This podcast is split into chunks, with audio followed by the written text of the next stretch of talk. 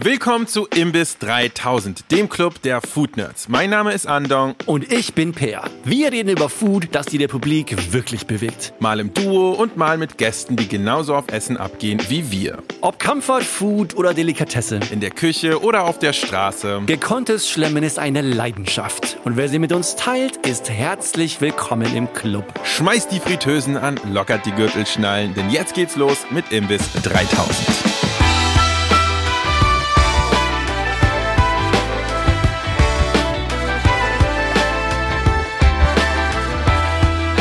Ja, letztens habe ich Instagram aufgemacht, habe mir deine Stories angeschaut und was erwartete mich da? Ein wunderschönes Stillleben aus den Pilzen, die du gesammelt hast. Ja. Wunderbare, einfach schon schimmernde, vor Frischnis schimmernde Maronen, die du im Wald gesammelt hast.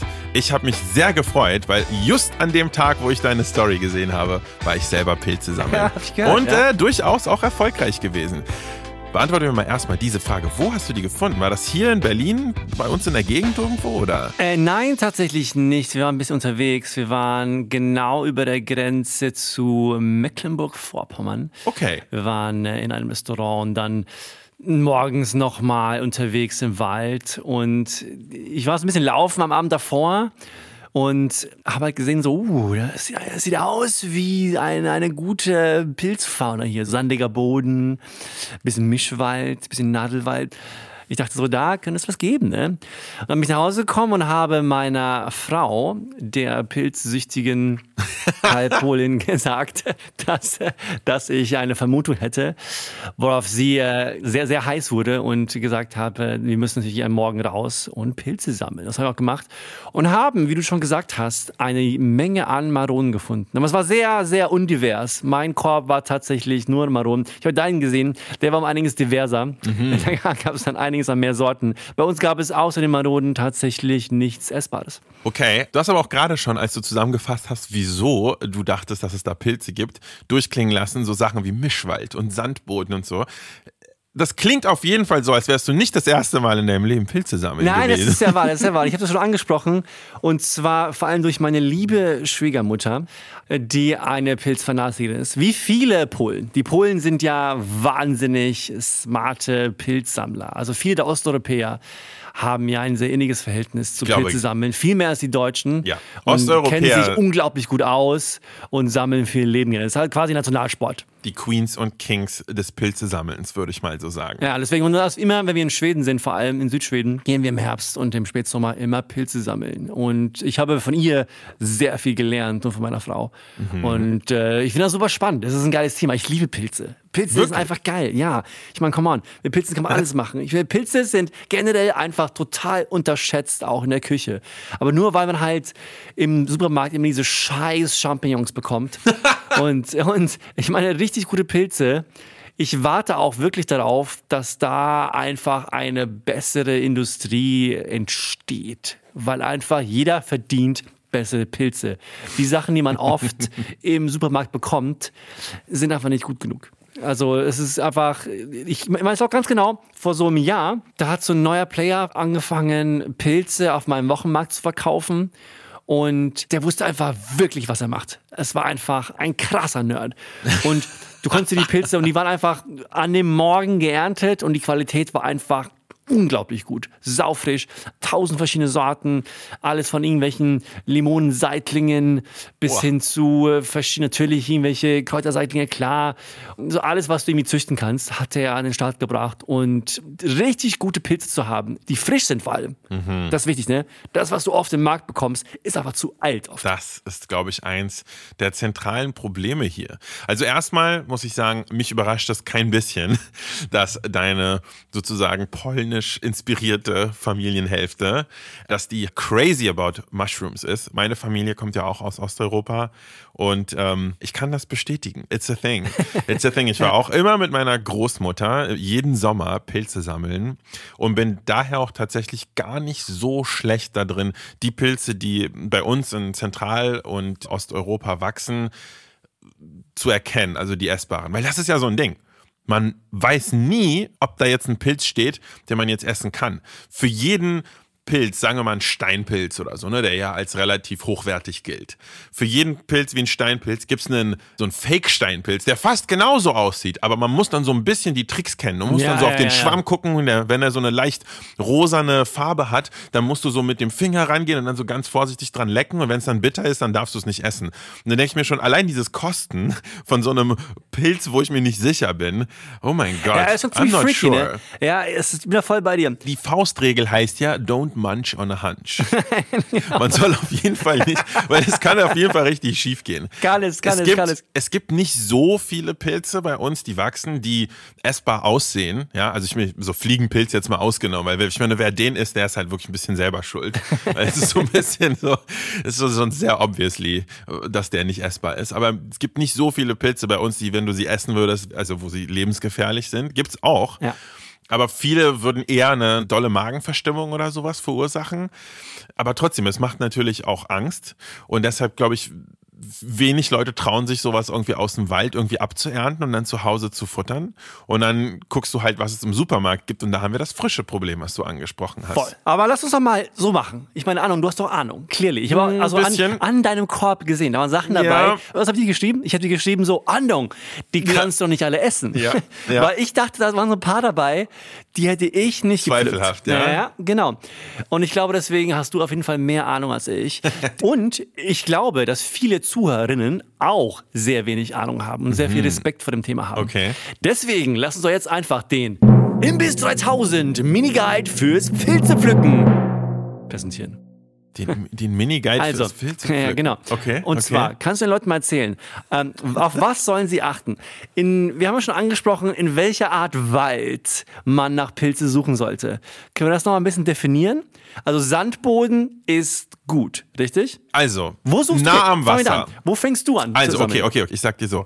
Ich suche Gib den Leuten, was sie hören wollen, Andung. Pilze brauchen Wärme und Pilze brauchen Feuchtigkeit. Ja, und genau. von beidem äh, nicht zu viel. Genau. Also so viel Wärme, dass es nicht trocken ist und so viel Feuchtigkeit, dass es nicht modert.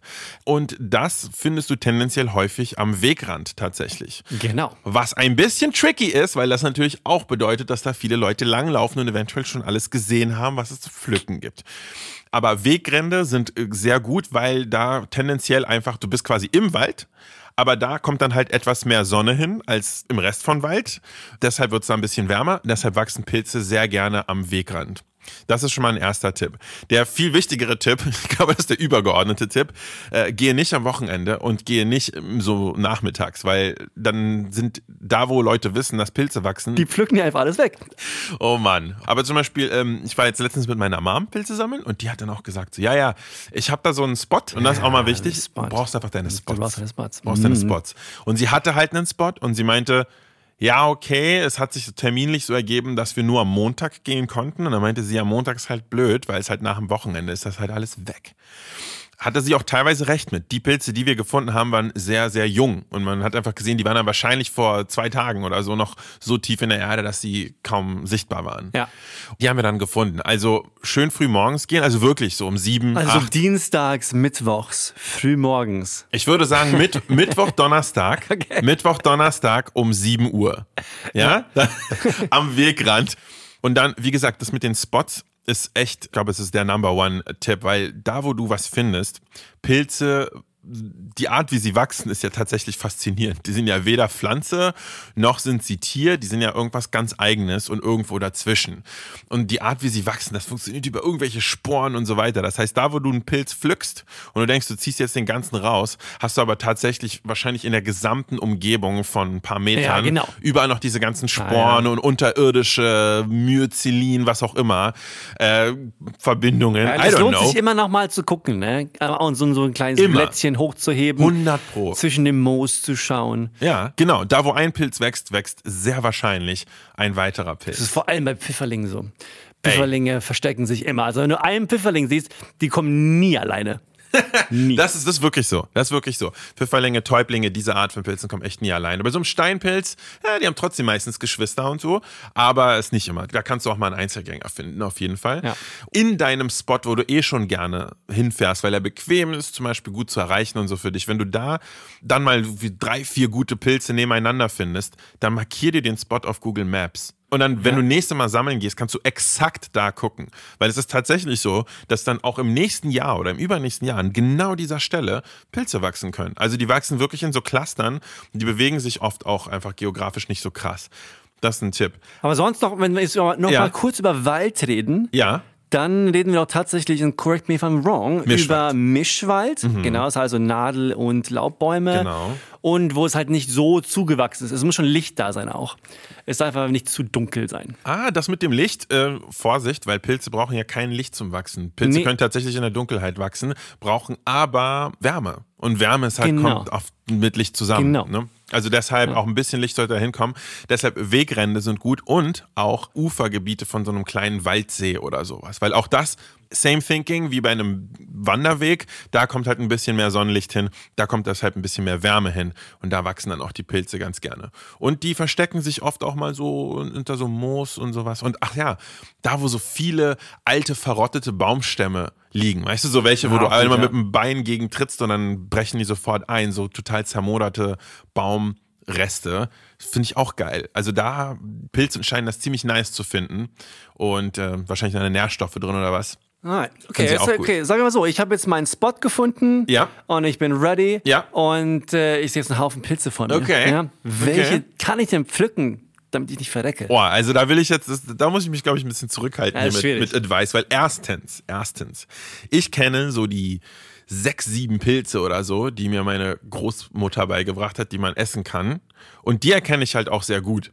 Dann gibt es aber halt noch eine riesengroße andere Kategorie von Pilzen, die zwar essbar sind, aber auf eine bestimmte Art und Weise behandelt werden müssen. Dass die so eingeweicht werden müssen in Wasser für 24 Stunden, damit irgendwelche Bitterstoffe und Toxine ah, rauskommen okay, oder so. Risky Business, das ne? ist dann risky Business, da würde ich echt mit aufpassen meine Faustregel ist, also erstens, wenn du keine Ahnung hast, sollst du es einfach nicht machen. Dann solltest du mit jemandem gehen, der Ahnung hat. Also so, Pilze sammeln ist echt nichts, wo du einmal im Internet mal schnell checkst und dann weißt du Bescheid. So, da musst du halt echt mit jemandem gehen, der es ein bisschen kann. Und übrigens, was ich echt mega krass empfehlen kann, für Leute, die es lernen wollen, einfach mal Pilzwanderungen machen. Machst du so ein, ja, zwei, drei Mal. Ist gut.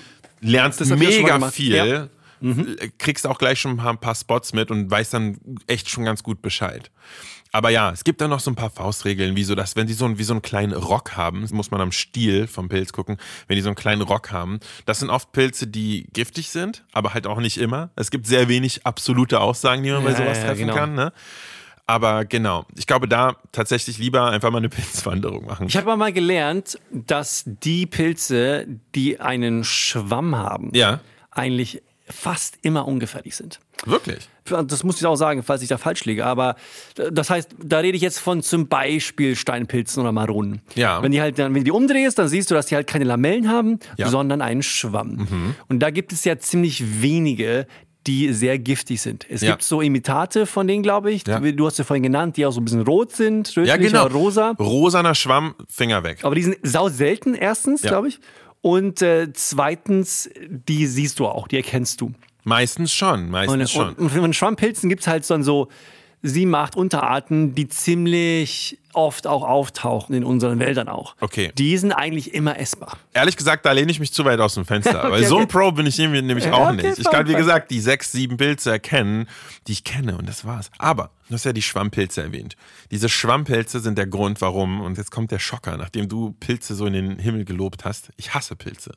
Ich hasse Pilze. Du hast Pilze. Ich hasse Pilze. Hast Pilze. Ich glaube, das hat, Pilze? ich glaube, das hat aber was mit diesen Schwammpilzen zu tun, weil diese Schwammpilze, gerade so diese Steinpilze und, und Rotkappen und wie sie alle heißen, die bei uns hier in Mitteleuropa wachsen und als besonders hochwertig gelten und so. Ich hasse sie, weil die einfach so unfassbar okay. schleimig sind. Die sind, die so, sind ziemlich schleimig. Ja, die sind mega mhm. schleimig und matschig und ich, das kann ich wirklich gar nicht ab. Es gibt diese eine Textur, die ich wirklich null mag und das ist Schleimigkeit.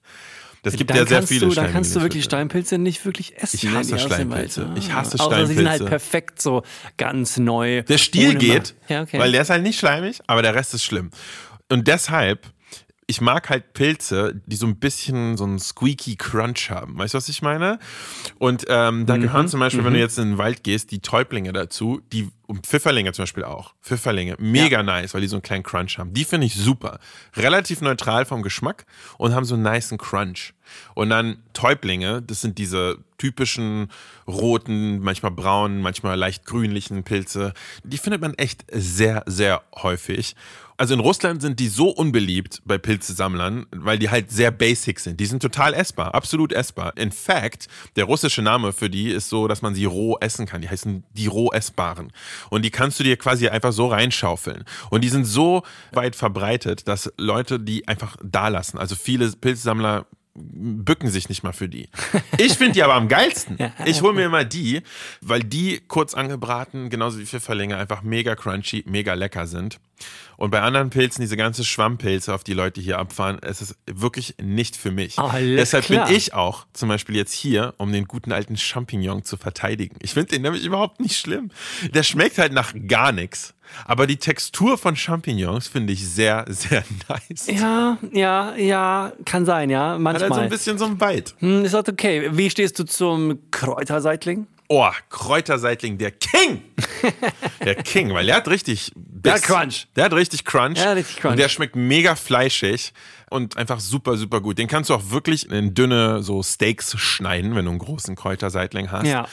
Es funktioniert mega gut als Fleischersatz oder sowas. Also richtig Thumbs up. Sowieso, sowieso. Gibt, es gibt so viele Pilze, die man auch einfach sehr selten bekommt. Per, hast du schon mal versucht, selber Pilze anzubauen? Wusstest du, dass es so für die Ja, Leute, die zu faul sind zum Sammeln? Es gibt, das habe ich noch nie gemacht, aber es gibt ja so Boxen, ne? Ja. Wo du so quasi auf so einen Kaffeesatz Pilze anbauen kannst. Genau, ich habe das mal einmal geschenkt bekommen und ausprobiert und ich kann ja einen kurzen Erfahrungsbericht dazu abgeben. Ich habe damit frische Shiitake-Pilze angebaut. Oh, Shiitake. Hm. Findest du gut? Ja, ich liebe Shiitake. Frische Shiitake geht klar, getrocknete Shiitake finde ich nicht nice.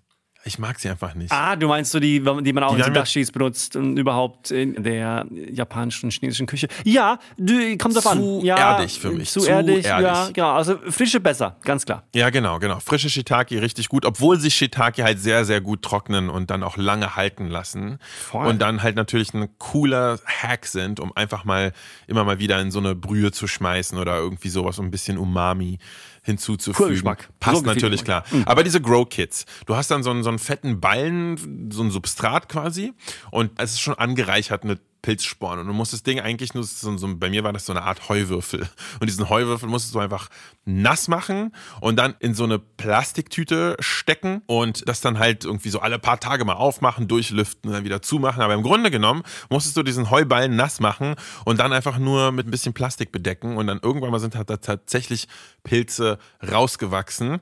Und das war dann auch ein bisschen so ein Spektakel, war ganz cool, hat ein bisschen Bock gemacht. Sehr geil, auch einfach als mal ein kleines Experiment. Die brauchen lustigerweise halt, wie gesagt, kein Licht, kannst du also irgendwie in der dunklen Kammer machen. Äh, Das ist ganz cool, muss halt nicht auf dem Fensterbrett stehen und den Space deiner wertvollen, geliebten Kräuter wegnehmen oder sowas. Ähm, Es geht also schon. Nice. Kann man Nice. schon mal machen. Okay. Ich fand es ein bisschen viel Wuselei mit dieser komischen Plastiktüte, die man immer dann da drüber machen musste und immer so ein bisschen Feuchtigkeitskontrolle, weil du bist natürlich relativ nah am Bereich des Schimmelnden. Also es ist so ein bisschen, Das du musst ist es ja halt bei, feucht bei halten. Pilzen sowieso Ja. immer eine feine Linie, ne? Eben. Ja, man ist immer ist- oft genau an der Sache. Okay, zum Abschluss. Welche Sachen kochst du am liebsten mit Pilzen? Nix. Gar Ich nichts. hasse Pilze. Nein, aber wenn, also, nee, wirklich, also ich hole mir wirklich fast nie Pilze. Ich glaube, ich würde das machen, wenn ich mal. Aber wie du es gesammelt hast, Ja. was hast du mit denen gemacht? ich habe mir eine Pilzpasta gemacht. Alles klar. Äh, also genau, also wenn ich mal mit Pilzen was kochen müsste, ja. Risotto geht natürlich gut. Mhm, ja. Und da, wenn man auch die Steinpilze so klein hackt, dass man die Matschigkeit kaum bemerkt, dann ist es auch okay. Geschmacklich sind die ja in Ordnung. Ich finde die texturell schlimm. Aber in so einem Risotto äh, mit der ganzen Schlotzigkeit, die da sowieso schon dominiert, finde ich, passen da ganz gut rein. Also ein Risotto ist geil. Pasta mit einer Rahm-Pilzsoße funktioniert sehr gut. Mhm. Man kann auch wunderbare Reisgerichte, asiatische Reisgerichte machen mit Pilz und Miso. Ist auch eine verdammt gute Kombi. Also Miso, finde ich, reißt da einiges wieder raus. Das geht sehr geil. Ja, und natürlich, der Klassiker. Meine Oma würde niemals Pilze nicht mit Kartoffeln machen. Pilze und Bratkartoffeln. Pilze und Kartoffeln, auch Ja. in einer Rahmsoße dann oder als. Kannst als die tatsächlich sogar auch einfach gebraten? so oben drauf packen, weil in Russland schmodderst du ja eh noch Schmand oben drauf und dann hast du auch die Cremigkeit.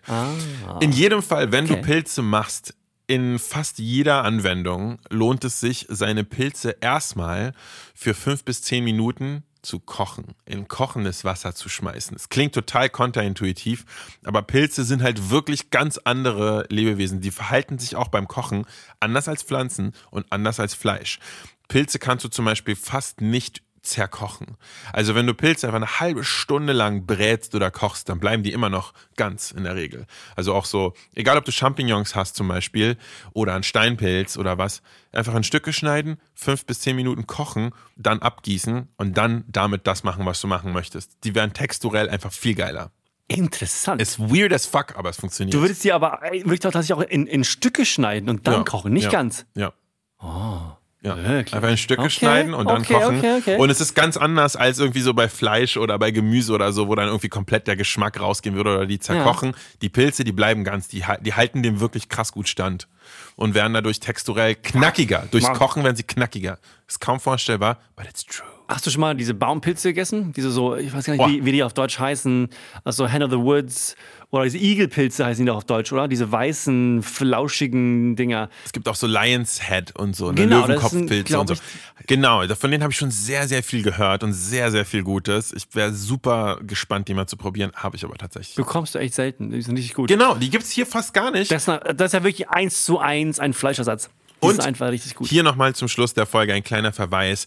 Wir haben auch mit unserem guten Kumpel Felix Denzer in einer unserer veganen Folgen sehr cool darüber geredet, wie auch Pilze angewendet werden in Ja, der Zukunft der pflanzenbasierten Fleischalternativen. Gute Folge. Also den Link findet ihr in der Folgenbeschreibung. Hört da gerne mal rein. So viel von uns zum Thema Pilze. Geht raus, vergiftet euch nicht. Happy Snacking.